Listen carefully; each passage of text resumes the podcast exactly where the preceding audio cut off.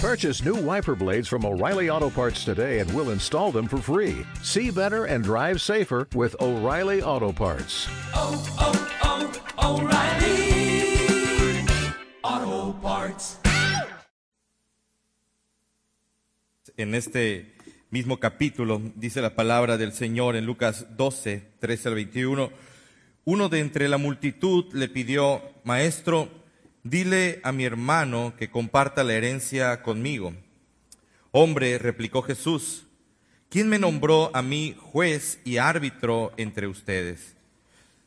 Tengan cuidado, advirtió a la gente, absténganse de toda avaricia. La vida de una persona no depende de la abundancia de sus bienes. Entonces les contó esta parábola. El terreno de un hombre rico le produjo una buena cosecha.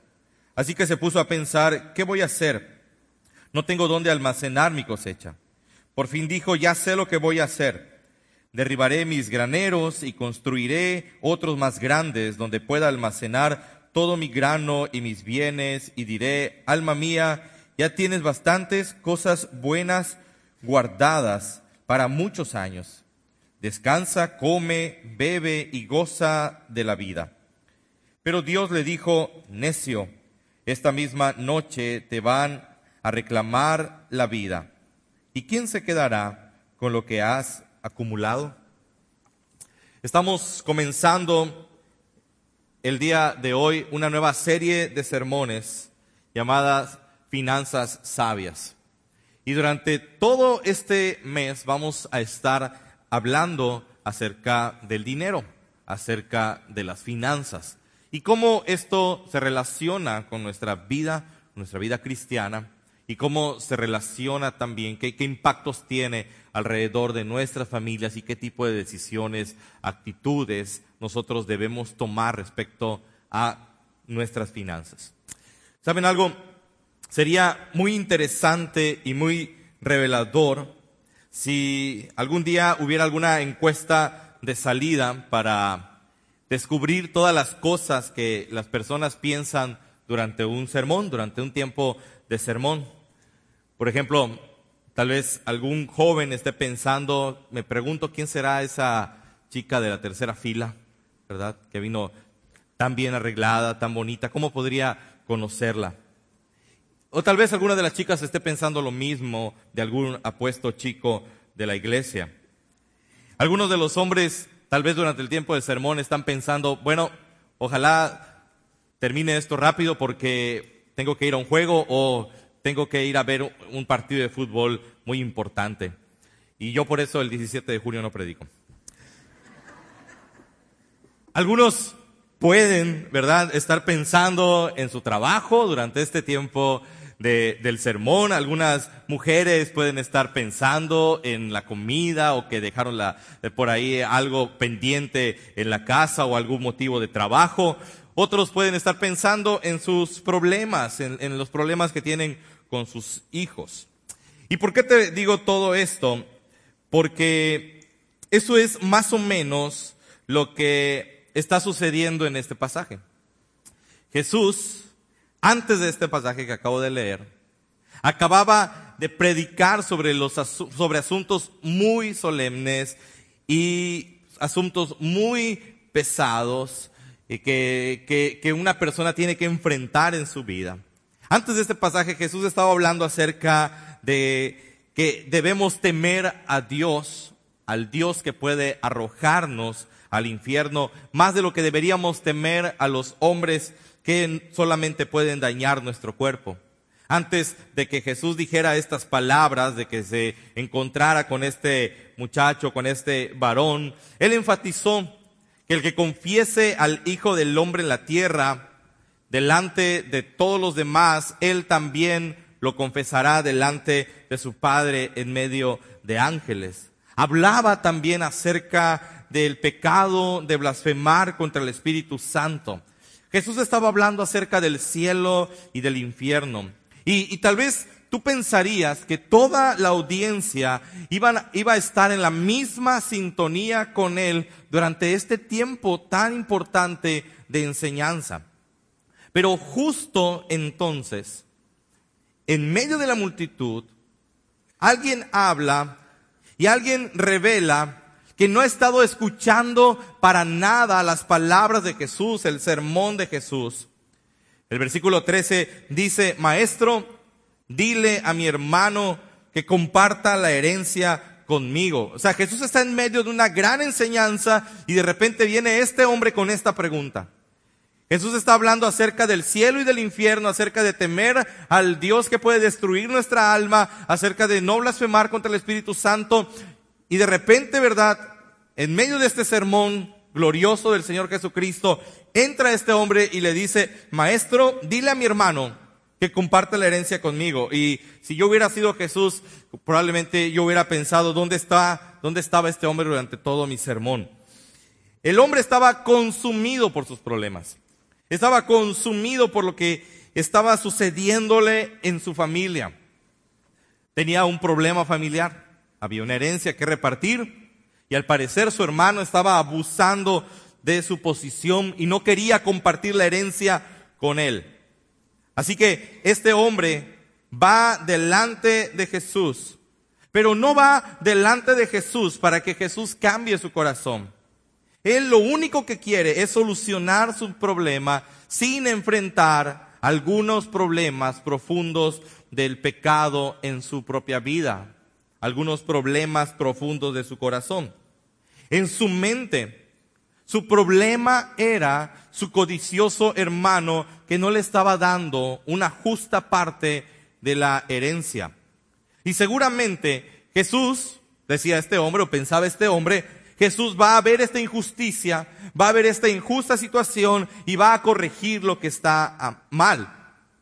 Pero en cambio el hombre obtiene algo que él no está esperando.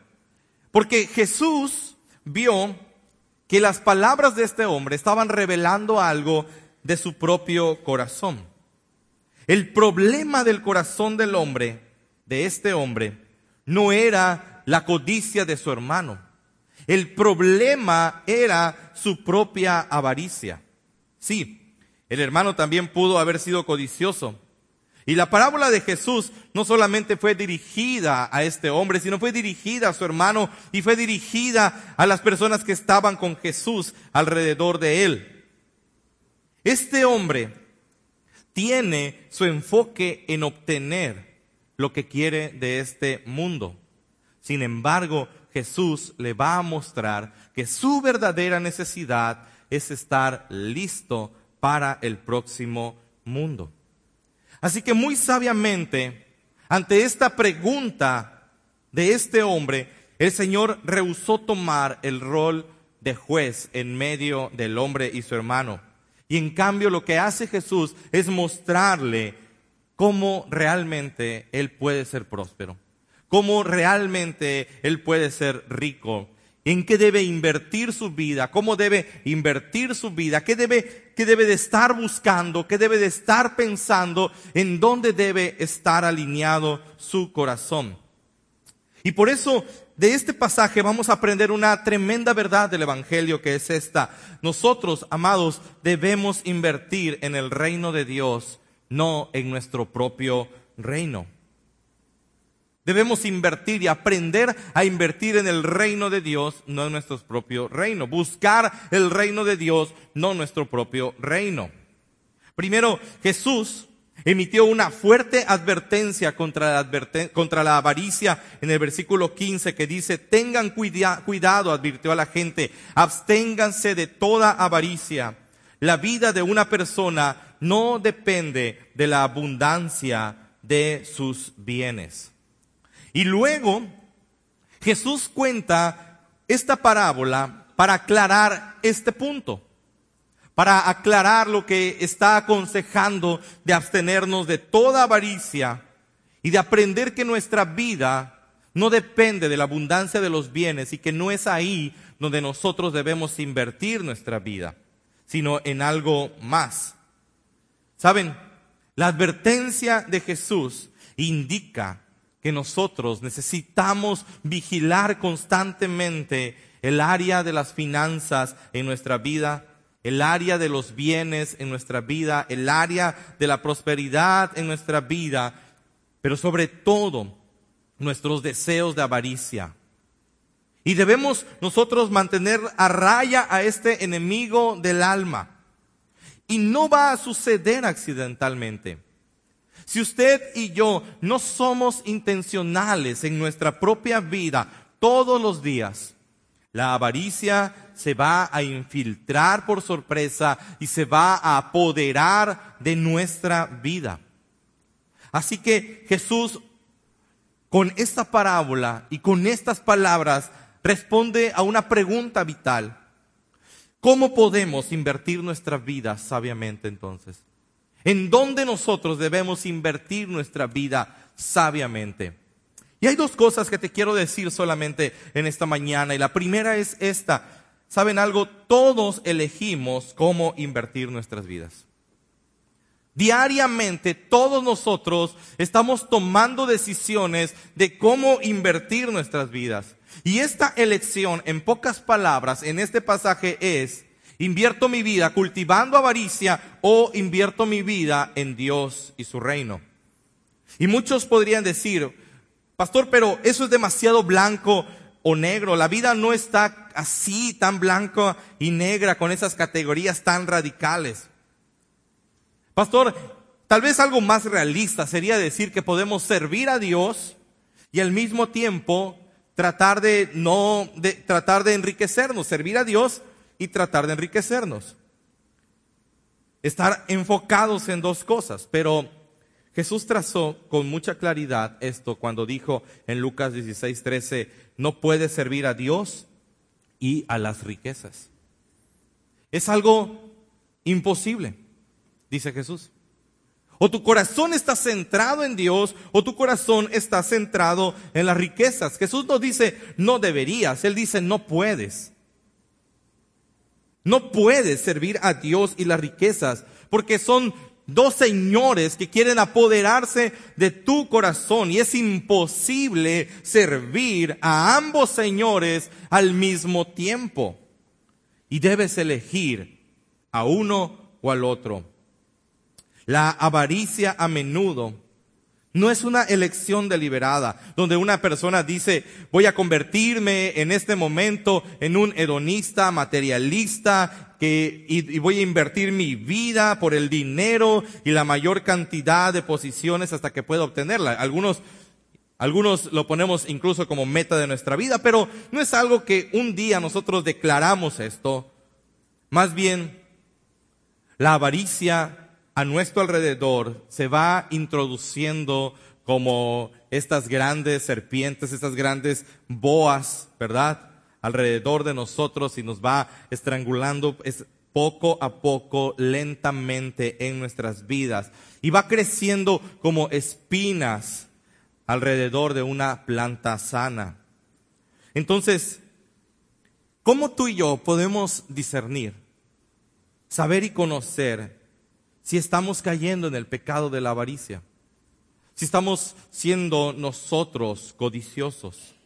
Bueno, hay una prueba de avaricia que traje el día de hoy. Son cinco preguntas. La primera es esta. Mis pensamientos a menudo están en los asuntos materiales antes que en Dios mismo. De manera práctica, todos los días, si a menudo pienso en ese auto nuevo, en esa casa bonita, en esa mejor computadora, en ese mejor celular, en esta mejor ropa, y rara vez pienso cómo conocer mejor a Dios, estoy marchando hacia la avaricia. Es un reflejo de mi corazón. Alguna vez mis pensamientos, mis pensamientos a menudo están en los asuntos materiales antes que en Dios mismo. Son preguntas que, ay, vamos a sentir piquetitos en las, en, las, en las costillas con estas preguntas. Segunda pregunta, ¿alguna vez he comprometido mi carácter cristiano por buscar ganancias materiales? Ah, ¿alguna vez en mi vida He hecho trampa, he dado mordida, he robado, he firmado lo que no debo firmar para salir adelante financieramente o para evitar perder o estoy si estoy siendo codicioso. si estoy dispuesto a romper relaciones y aprovecharme de una persona para obtener ganancias financieras, entonces estoy siendo codicioso. Si me importa más hacer dinero que ser testigo de Cristo, entonces estoy siendo codicioso. ¿Alguna vez he comprometido mi carácter cristiano con tal de no perder algo de dinero? Te paran, ¿verdad? En periférico, porque ibas a 130. Inmediatamente, ¿verdad? Antes de que lleguen. Ah, Chihuahua. Llega. Yo solo tengo el de 20, hermanos. Y sacas la mano, ¿no? Y viene aquel con su libreta, ponla acá y listo, vámonos. Con tal de que no te dé una boleta de más de cuatro dígitos, ¿verdad? Más de mil pesos por ahí, más de tres ceros. ¿Alguna vez he comprometido mi carácter cristiano? Tres, disfruto las cosas materiales más de lo que disfruto conocer a Dios. Wow. Si mi felicidad aumenta cuando obtengo un auto nuevo, pero no aumenta en mi relación con Dios, no aumenta en mis relaciones cristocéntricas con los demás, entonces hay algo allá en mi corazón. Si me regocijo más cuando gano algo, ¿verdad? En Facebook, una rifa en Facebook, o un premio en la puerta, pero bostezo y no me importa cuando una persona está empezando su relación con Cristo y necesita ayuda para que alguien lo apoye en su crecimiento. Entonces, probablemente hay algo en nuestro corazón. Cuatro, ¿cómo respondo cuando pierdo cosas materiales? ¿Cuál es mi respuesta cuando pierdo cosas materiales? Cuando invierto mal mi dinero y lo pierdo me desmorono emocionalmente, si me roban o pierdo algunas de mis cosas, esto me devasta totalmente, estoy ahí, ¿verdad? Ay, mi celular, ¿por qué lo dejé caer así? Ya no voy a poder tener otro iPhone X 2000 en mi vida, jamás. Te desmoronas, realmente te desmoronas por algo como eso. Siempre vamos a sentir algo de tristeza cuando perdemos cosas. no estoy diciendo que seamos unos insensibles porque nos costó, no es el aparato que se cae, sino es todo lo que me costó para obtener ese aparato, ¿no? Pero si nos aniquila, entonces probablemente estamos demasiado apegados a estas cosas, a este mundo y sus bienes. Si realmente nos aniquila, si nos quita el sueño. Cinco, ¿Qué harías? ¿Qué harías si de repente, qué haría, perdón, es pregunta en primera persona, ¿qué haría si de repente obtengo una, una fortuna? ¿Quién no ha soñado? Ah, dudo que, alguien de acá juegue sistemáticamente la lotería, pero ¿quién no ha soñado en, en ganarse la lotería o algún tío que no conoces, verdad? Un día llegan a la puerta y te dicen, te dejó una gran herencia tu tío desconocido? ¿Quién no ha soñado con tener de repente una gran cantidad de dinero de la nada? Y dices, ay, como no me cayera ahorita un milloncito de pesos. Todas las cosas que no haría. ¿Qué harías si de repente, si de repente obtuvieras una fortuna? ¿Verdad? Tu pensamiento, ¿cuál sería? Sería, ahora puedo eh, obtener esa mejor casa, ese mejor coche, ahora puedo hacer ese viaje que siempre quise hacer. O tu pensamiento sería, ahora puedo apoyar más a misioneros, ahora puedo apoyar más el extendimiento del reino, ahora más personas pueden escuchar porque voy a poder financiar más programas para que esto sea posible, a más personas para que esto sea posible.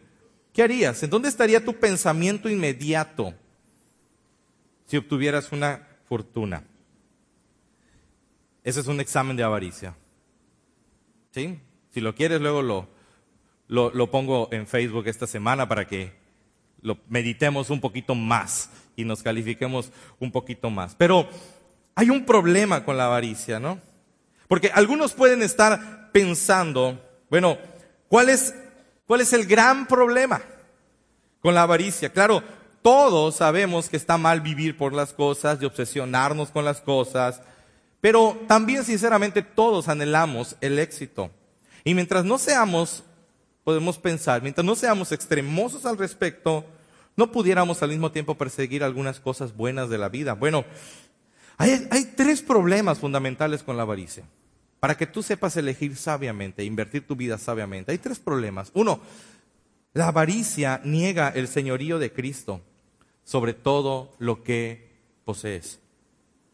Cuando tu corazón es codicioso, cuando tu corazón es lleno, está lleno de avaricia, niega el señorío de Cristo sobre las cosas que posees. ¿Qué significa esto? Que tú dices, yo soy el dueño, y niegas que Dios es el dueño. La avaricia hace que niegues que Dios es el Señor y que Dios es el dueño de todo lo que posees. El hombre en esta parábola se veía a sí mismo como el dueño de todo lo que tenía. ¿Verdad? ¿Notaste en esta parábola cómo este hombre dice seis veces yo, sin mencionar a Dios? sin que Dios esté en el cuadro. Se refiere a mis cultivos, a mis graneros, a mi grano, a mis bienes a mi alma. Y eso es muy aterrador. Le diré a mi alma. Él habría estado, ¿verdad? Con estas palabras soberbias y orgullosas, mostrando en dónde está realmente su corazón. Pero el Salmo 24, versículo 1 nos dice, del Señor es la tierra y todo cuanto hay en ella, el mundo y cuantos la habitan. ¿Quién es el dueño de todo lo que posees? Dios legítimamente posee todas las cosas. Y si nos permite a nosotros tener algo, aún Él conserva el derecho de propiedad y aún Él nos pedirá que le rindamos cuenta de cómo usamos nuestras vidas de cómo invertimos nuestras vidas. Tienes que aprender algo en tu relación con Cristo. Nuestras vidas no son nuestras. Hemos sido comprados con un precio. Nosotros pertenecemos al Señor Jesucristo. Nuestras vidas no son nuestras. Antes eras esclavo del pecado. Ni era tuya tu vida. Siempre vas a servirle a algo. Pero ahora Cristo ha pagado el precio de tu pecado, pero no para que seas el dueño de tu propia vida, porque ahora Él es el dueño de tu vida. Nosotros le pertenecemos a Jesús. El hombre que es codicioso es orgulloso. El hombre que es codicioso es autosuficiente. El hombre que es codicioso es su propio Señor. ¿Cuál es el otro problema? es que la avaricia hace que se rompan relaciones por el amor al dinero. Uno, ¿verdad? La avaricia, la avaricia niega el señorío de Cristo sobre todo lo que posees. Pero dos, también en tu relación eh, horizontal, también hace que se rompan relaciones por el amor al dinero. No tienes que leer mucho en este pasaje para ver que la relación entre este hombre de la historia con su hermano está rota por una herencia familiar. ¿Quién de aquí no ha escuchado eso? No es algo muy lejano a nosotros. No, no sé si tú mismo te has peleado con tus hermanos, ¿verdad? Si papá o, mamá eh, ya, ya faltó y hubo que, y cuando, cuando, cuando queda intestado, ¿verdad? El, el, el papá deja intestado sus propiedades y todo lo que hay. Ah, es un problema. Mi propia familia lo experimentó en su tiempo cuando, cuando mis abuelos fallecieron. Estaba yo muy joven, pero pude notar aún en ese momento cómo se pelearon algunas veces por las cosas de mi abuelo. La avaricia hace que se rompan relaciones por el amor al dinero hace que pierdas amistades por el amor al dinero, hace que pierdas relaciones importantes como de hermandad con tus propios hermanos de sangre y tus hermanos en Cristo. por el amor al dinero. Tres, la avaricia te hace perder la perspectiva entre la brevedad de la vida y la grandeza de la eternidad. La avaricia hace que pierdas la perspectiva entre la brevedad de la vida y la grandeza de la eternidad. Dice este hombre, por fin dijo, ya sé lo que voy a hacer. Derribaré mis graneros y construiré otros más grandes donde pueda almacenar todo mi grano y mis bienes y diré, alma mía, ya tienes bastantes cosas buenas guardadas para muchos años. Descansa, come, bebe y goza de la vida. Pero Dios le dijo, necio. La avaricia hace que pierdas la perspectiva entre la brevedad de la vida y la grandeza de la eternidad. Estás ahí, estamos ahí intentando invertir nuestras vidas para lograr, ¿quién sinceramente no quiere esto? Tener sus graneros y decir un día, ah, ya por fin a engordar en paz. ¿Ah? Ya, mi hamaca, todo, ya, mis graneros están llenos. Porque invertimos para esta vida que es breve. Invertimos para esta vida que es breve pensando que es muy grande. Este hombre decía, para muchos años. Y Dios le dice, eres un necio. Por eso recuerda esto, debemos invertir en el reino de Dios, no en nuestra propia reino. Y como conclusión, entonces, amado, elige invertir tu vida en el reino de Dios. En el versículo 31, el Señor Jesús dice, busquen el reino de Dios y estas cosas les serán añadidas. Sabes, hay algo muy curioso. Cuando tú ingresas tu dinero en el banco, de una manera, no sé si lo has pensado, pero confías en los oficiales de ese banco y confías en el personal de ese banco para que mantenga tu dinero seguro por ti. Y tal vez puedes decir, bueno, no tanto que confíe en el banco, sino que mi dinero está asegurado por el gobierno. Bueno, entonces, ¿confiarías en una institución que tiene billones y billones de pesos en deudas y que está dirigida por personas que no temen a Dios. Mi pregunta es, si puedes confiarle tu dinero a los bancos y al gobierno de México, ¿por qué te cuesta tanto confiar y entregarle todo tu dinero a Dios? Y la respuesta de esto es, ¿sabes por qué? Porque entregarle todo lo que tienes a Dios representa usar todo lo que tienes para sus propósitos y dejar de usarlos para tus propósitos. Por eso no nos alineamos y no confiamos en nuestras finanzas para el reino de Dios. Porque representa que decir, ya no es mío y empieza a temblar mis manos, Señor, te lo doy y úsalo para tus propósitos. Y tengo que dejar de ser yo y empezar a ser Cristo. Así que, ¿realmente quieres ser rico? ¿Realmente quieres ser próspero? Jesús dice que inviertas en el reino de Dios. Que confíes en Dios, que dependas de Dios. Que sepas lo que estás haciendo. Al final de la película, la lista de Schindler, no sé si viste esa hermosa película. La guerra había terminado y el, señor Schlinder se estaba despidiendo de todos los judíos que había, que había finalmente salvado, los había empleado en su fábrica, ¿verdad?, de municiones. Había gastado casi toda su fortuna personal para sobornar a funcionarios alemanes con el fin de salvar a unas pocas personas de la cámara de gas y que al final fueron muchas personas de la cámara de gas para que no murieran. Y cuando se está despidiendo, cuando finalmente los mira, y es una escena sumamente conmovedora, tienes que ver esta película, Cuando finalmente los mira para despedirse de ellos, rompe en llanto y se lamenta y expresa, pude haber hecho más. Los, judíos se acercan a él y tratan de consolarlo, pero él enseña su coche, su buen coche, el coche donde él había estado manejando y dice, pude haberlo vendido y pude haber salvado muchas vidas más si hubiera vendido este carro.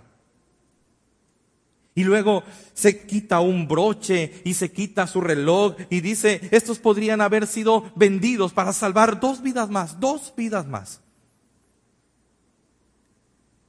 Y llora desconsolado. Sindrer no era cristiano y tal vez no estaba pensando en el reino de Dios, pero tú y yo sí lo somos. Tú y yo sí lo somos. Y nuestro pensamiento debe estar en el reino de Dios, en su comisión, en predicar el Evangelio a toda criatura. Y la pregunta que quiero que nos hagamos tú y yo es, ¿estoy haciendo lo suficiente? ¿Estoy dando lo suficiente de mis recursos, de mis bienes, de mi dinero para el extendimiento del reino o estoy guardando tesoros para mí? ¿O estoy construyendo graneros más grandes para mi propia gloria? Así que responde esta pregunta a tu corazón el reino de Dios, ¿qué elijo? ¿El reino de Dios o mi avaricia y mi propio reino? Y amados hermanos, algo que nos muestra esta mesa es el reino de Dios. Es la generosidad de un padre que no escatimó lo más preciado de su vida con tal de ganar nuestro corazón y pagar el precio de nuestro pecado, su propio Hijo, Cristo Jesús. Esta es una mesa generosa. Esta es una mesa que representa una vida invertida en el reino de Dios. Y cuando nosotros tomemos esta comunión en este día, nosotros podemos estar Primero, tal vez confesando nuestro pecado, pero confiando en su gracia y dando más para su reino. Estamos invitados a esta mesa. Todos los miembros de nuestra iglesia en plena comunión, todos aquellos que no son perfectos y que han sido redimidos por su sangre, todos aquellos que confían en Cristo Abstente de venir a esta mesa si tú deseas seguir peleando con tu hermano, ofendiendo a tu hermano, después de venir aquí. Pero ven a esta mesa si vienes con un corazón arrepentido. Porque voy a invitar a los ancianos a que vengan aquí al frente, porque amados hermanos, la noche en que el Señor Jesucristo fue entregado, tomó el pan, lo partió, lo dio a sus discípulos y dijo, tomen, coman, esto es mi cuerpo que por ustedes es partido. Hagan esto en memoria de mí. Yo se los entrego a ustedes, amados hermanos, como una muestra del Evangelio. Y después de que hubieron cenado, el Señor tomó la copa y dijo, esto es mi sangre, que es derramada por el pecado de todos ustedes. Bébanla, háganlo en memoria de mí. Ministrando en el nombre de Jesús, yo les entrego a ustedes de esta copa.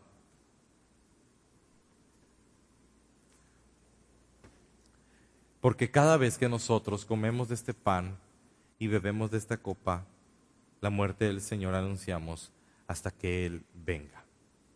Padre, que este tiempo de comunión sea un tiempo que tú tomes, Señor, para tu gloria y honra, y que estos elementos, Padre, puedan ser usados de manera espiritual en nuestras vidas.